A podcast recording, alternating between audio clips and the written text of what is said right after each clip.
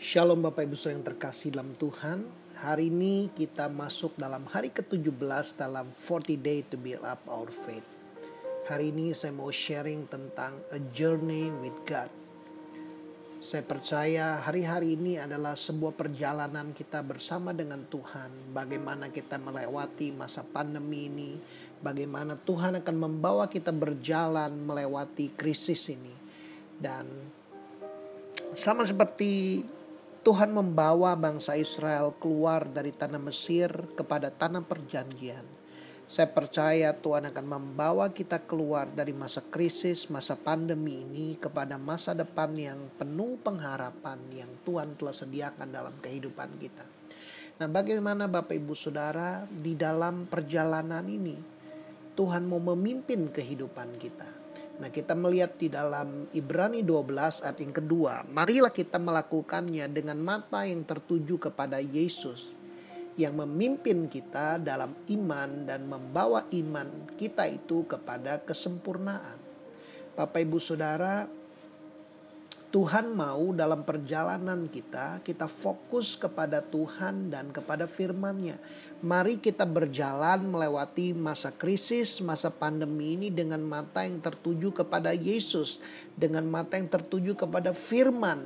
Firman inilah yang akan memimpin kita dari iman kepada iman sampai kepada kesempurnaan. Nah, Bapak Ibu Saudara, Tuhan berjalan di depan kita. Firman Tuhan adalah pelita bagi kaki kita dan terang bagi jalan kita. Bapak Ibu Saudara, di dalam satu Korintus sepuluh ayat sebelas dikatakan semuanya ini telah menimpa mereka sebagai contoh dan dituliskan untuk menjadi peringatan bagi kita yang hidup pada waktu di mana zaman akhir telah tiba. Apa yang terjadi dengan bangsa Israel ketika Tuhan membawa mereka keluar dari tanah Mesir, masuk ke padang gurun sampai kepada tanah perjanjian, semua yang terjadi, apa yang terjadi kepada mereka, Tuhan tuliskan itu sebagai contoh dan dituliskan menjadi peringatan bagi kita yang hidup di mana pada waktu zaman akhir telah tiba. Nah, Bapak Ibu Saudara, kita hidup di zaman akhir, kita perlu belajar, kita perlu mendengarkan peringatan-peringatan Tuhan. Tuhan sudah mengingatkan kita pada hari-hari yang terakhir akan datang masa yang sukar.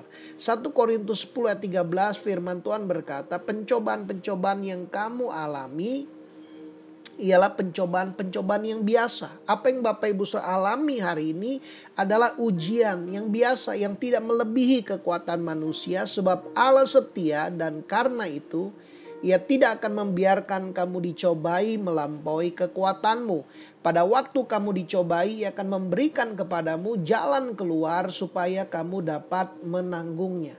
Nah, Bapak Ibu Saudara, Tuhan setia. Tuhan tidak akan membiarkan Bapak Ibu Saudara dicobai melampaui kekuatanmu.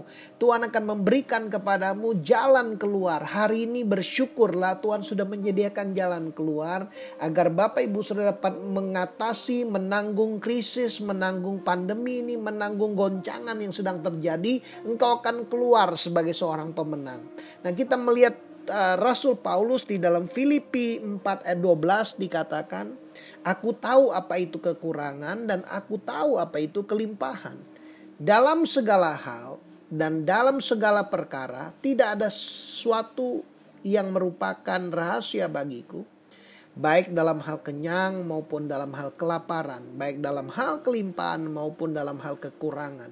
Paulus mengalami kekurangan, Paulus mengalami kelimpahan, dia mengalami kenyang, dia juga mengalami kelaparan. Tetapi dikatakan dalam segala perkara itu, segala perkara dapat kutanggung di dalam Dia yang memberi kekuatan kepadaku. Bapak Ibu Saudara, Tuhan memberikan kita kekuatan di tengah masa pandemi ini. Kau diberi kekuatan untuk melewatinya. Kau akan keluar sebagai pemenang. Jangan menyerah, jangan putus asa, jangan fokus kepada situasi dan fakta yang ada. Jangan berfokus kepada masalahmu, jangan berfokus pada ketakutan, kecemasan, kekhawatiran, keputusasaan. Tapi fokuslah kepada Tuhan. Fokuslah kepada jalan keluar. Bersyukurlah kepada Tuhan, sembahlah Tuhan. Segala perkara dapat kau tanggung karena Tuhan memberikan kekuatan kepada Bapak Ibu Saudara. Hari ini biar kuasa firman ini segala perkara Dalam kondisi apapun, baik Bapak Ibu Saudara dalam kondisi lemah, dalam kondisi kuat, dalam kondisi miskin, dalam kondisi kaya, dalam segala perkara, apapun yang kau alami, Tuhan memberikan kekuatan kau dapat menanggungnya Bapak Ibu Saudara. Nah, kita melihat di dalam Keluaran dua belas ayat yang ke tiga puluh tujuh dikatakan, orang Israel berangkat dan berjalan kaki dari kota Ramses ke kota Sukot.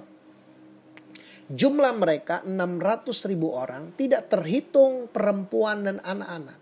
Bapak Ibu Saudara, jadi bangsa Israel ketika mereka keluar dari tanah Mesir, mereka tidak sendiri, mereka bersama-sama dan mereka berjalan bersama dengan Tuhan. Tuhan memimpin mereka dalam tiang awan dan tiang api.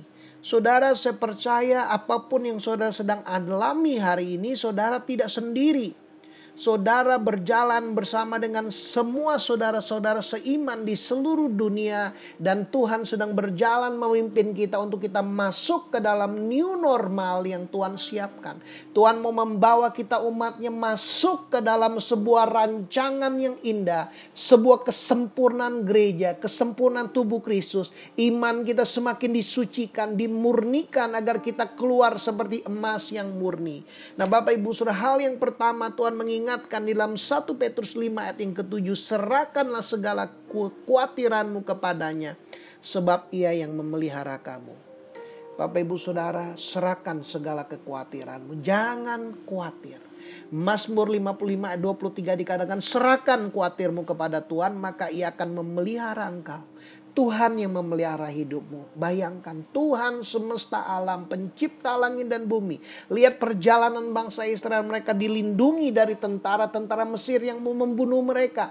Mereka berjalan di tanah yang kering dan mereka melihat air laut yang terbelah, Bapak Ibu Saudara, seperti akuarium besar, ada ikan-ikan yang mereka bisa lihat dan ada tiang awan yang di belakang mereka yang membuat bangsa Mesir tidak bisa menyerang mereka dan dikatakan laut menutupi bangsa Mesir dan mereka mati tentara-tentara Mesir. Ada perlindungan Tuhan, ada penyediaan Tuhan, ada pimpinan Tuhan dan Tuhan memimpin mereka berjalan di depan seperti tiang api pada malam hari dan tiang awan pada siang hari. Bapak Ibu Saudara, tidak untuk selama-lamanya dikatakan Mazmur lima puluh lima ayat dua puluh tiga, dibiarkannya orang benar itu goyah. Bapak Ibu Saudara, tidak untuk selama-lamanya krisis ini akan terjadi. Kita pasti melewati, kita akan melewati masa pandemi ini. Bapak Ibu Saudara, Filipi empat ayat yang keenam, janganlah hendaknya kamu khawatir tentang apapun juga. Bapak Ibu Saudara, janganlah hendaknya engkau khawatir tentang apapun juga.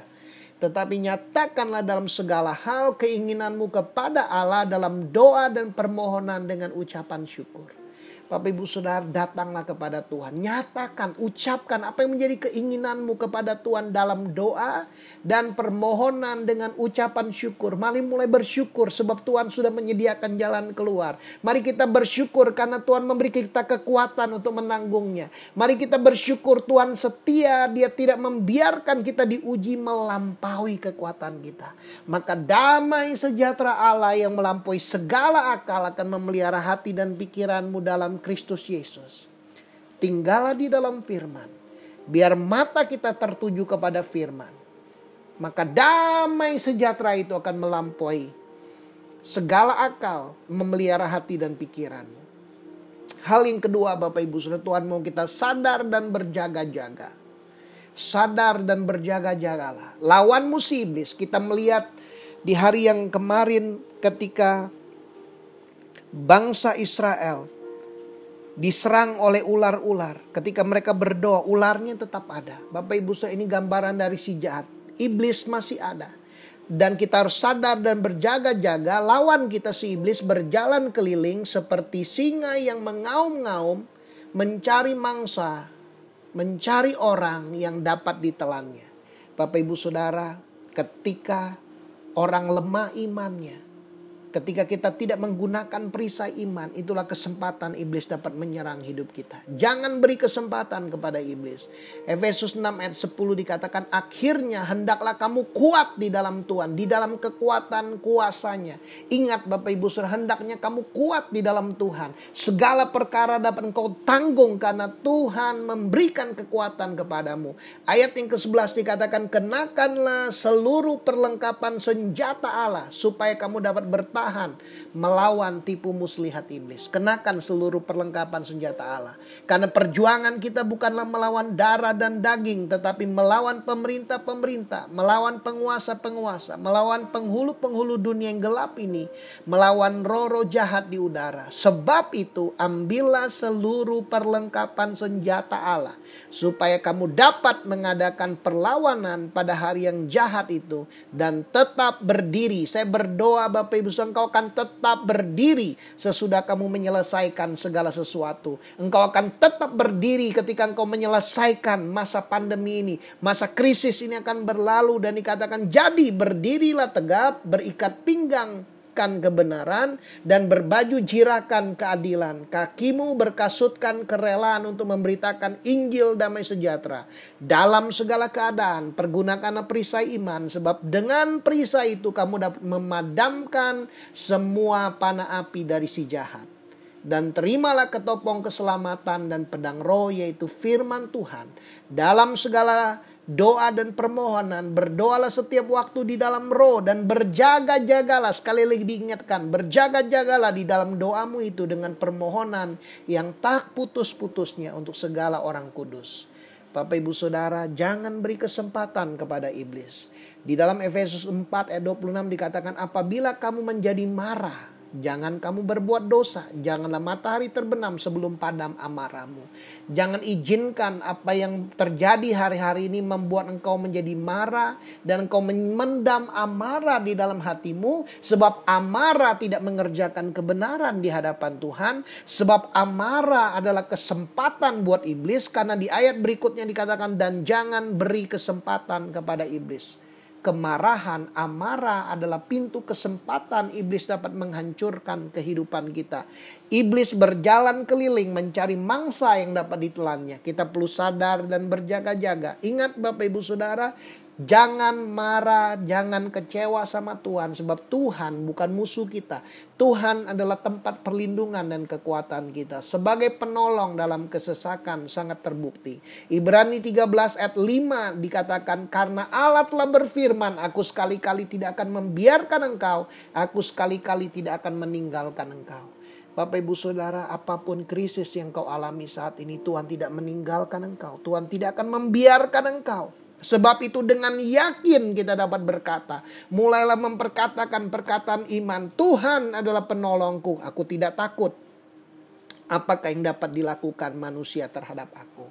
Bapak Ibu Saudara, ini waktunya. Perkatakan perkataan iman. Perkatakan-perkataan firman, itulah pedang roh, yaitu firman Tuhan.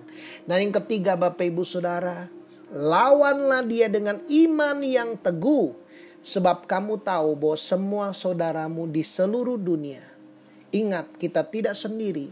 Kita sedang berjalan bersama dengan Tuhan dan berjalan bersama saudara-saudara seiman di seluruh dunia. Kita sedang mengalami, menanggung penderitaan yang sama. Kita sedang mengalami krisis yang sama. Serangan virus yang sama, covid sembilan belas. Nah, Bapak Ibu Saudara, lawan dia dengan iman yang teguh. Hari ini build up your faith. Bangun imanmu di atas dasar yang teguh.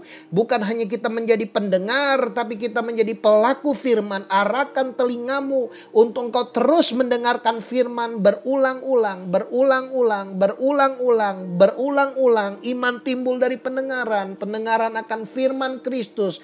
Engkau dengar Dengarkan berulang-ulang, imanmu bangkit dan engkau akan bertindak sesuai dengan firman, dan engkau akan melihat.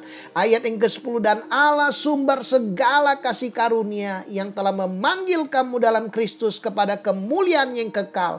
Ingat, Allah sumber segala kasih karunia. Tuhan telah memanggil kita kepada dalam Kristus. Tuhan membawa kita kepada kemuliaan yang kekal, kepada kesempurnaan dengan Kristus, akan melengkapi, akan meneguhkan, menguatkan, dan mengokohkan kamu sesudah kamu menderita seketika lamanya. Kita akan mengalami penderitaan, tetapi penderitaan itu seketika lamanya. Dalam proses itu, Bapak Ibu Saudara, engkau akan dilengkapi oleh Tuhan. Engkau akan dikuatkan, diteguhkan, dikuatkan dan dikokohkan agar imanmu dibangun di atas dasar strong foundation. Agar iman Bapak Ibu Saudara dibangun menjadi iman yang unshakable, tidak tergoncangkan. Badai, goncangan, krisis, kesesakan, kesulitan boleh terjadi, tetapi iman Bapak Ibu Saudara tidak tergoncangkan, karena engkau dilengkapi, diteguhkan, dikuatkan dan dikokohkan oleh Tuhan. Ialah yang empunya kuasa sampai selama-lamanya. Amin. Bapak Ibu Saudara, saya berdoa buat Bapak Ibu Saudara. Biar hari ini, di tengah krisis, goncangan, kesulitan yang kau hadapi, serahkan segala kekhawatiranmu kepada Tuhan. Sadar dan berjaga-jaga. Jangan beri kesempatan kepada iblis. Dan lawanlah dia dengan iman yang teguh. Mari terus bangun iman Bapak Ibu Saudara. Iman, dengan iman engkau menerima semua yang Tuhan sediakan dalam hidupmu. Bapak, terima kasih. Aku berdoa buat siapapun orang-orang yang mendengar firman ini. Tuhan, engkau membangkitkan imannya. Ada iman. Partasi iman terjadi di dalam nama Tuhan Yesus. Ada mujizat, ada kesembuhan, ada pemulihan. Tuhan, engkau akan melengkapi, engkau akan meneguhkan, engkau akan menguatkan dan mengokohkan setiap anak-anakmu. Di dalam nama Tuhan Yesus. Tuhan, terima kasih. Kami akan melewati krisis ini. Kami akan melewati pandemi ini. Kami akan keluar sebagai orang-orang yang menang. Terima kasih Tuhan. Dalam nama Tuhan Yesus kami berdoa. Amin. Bapak Ibu Saudara, Tuhan Yesus memberkati Bapak Ibu Saudara. Kalau Bapak Ibu Saudara diberkati dengan sharing firman Tuhan ini, sharekan, bagikan kepada orang lain, ceritakan kesaksian Bapak Ibu Saudara. Biar lebih banyak lagi orang yang akan mendengar dan diberkati, dipulihkan oleh Tuhan. Tuhan Yesus memberkati.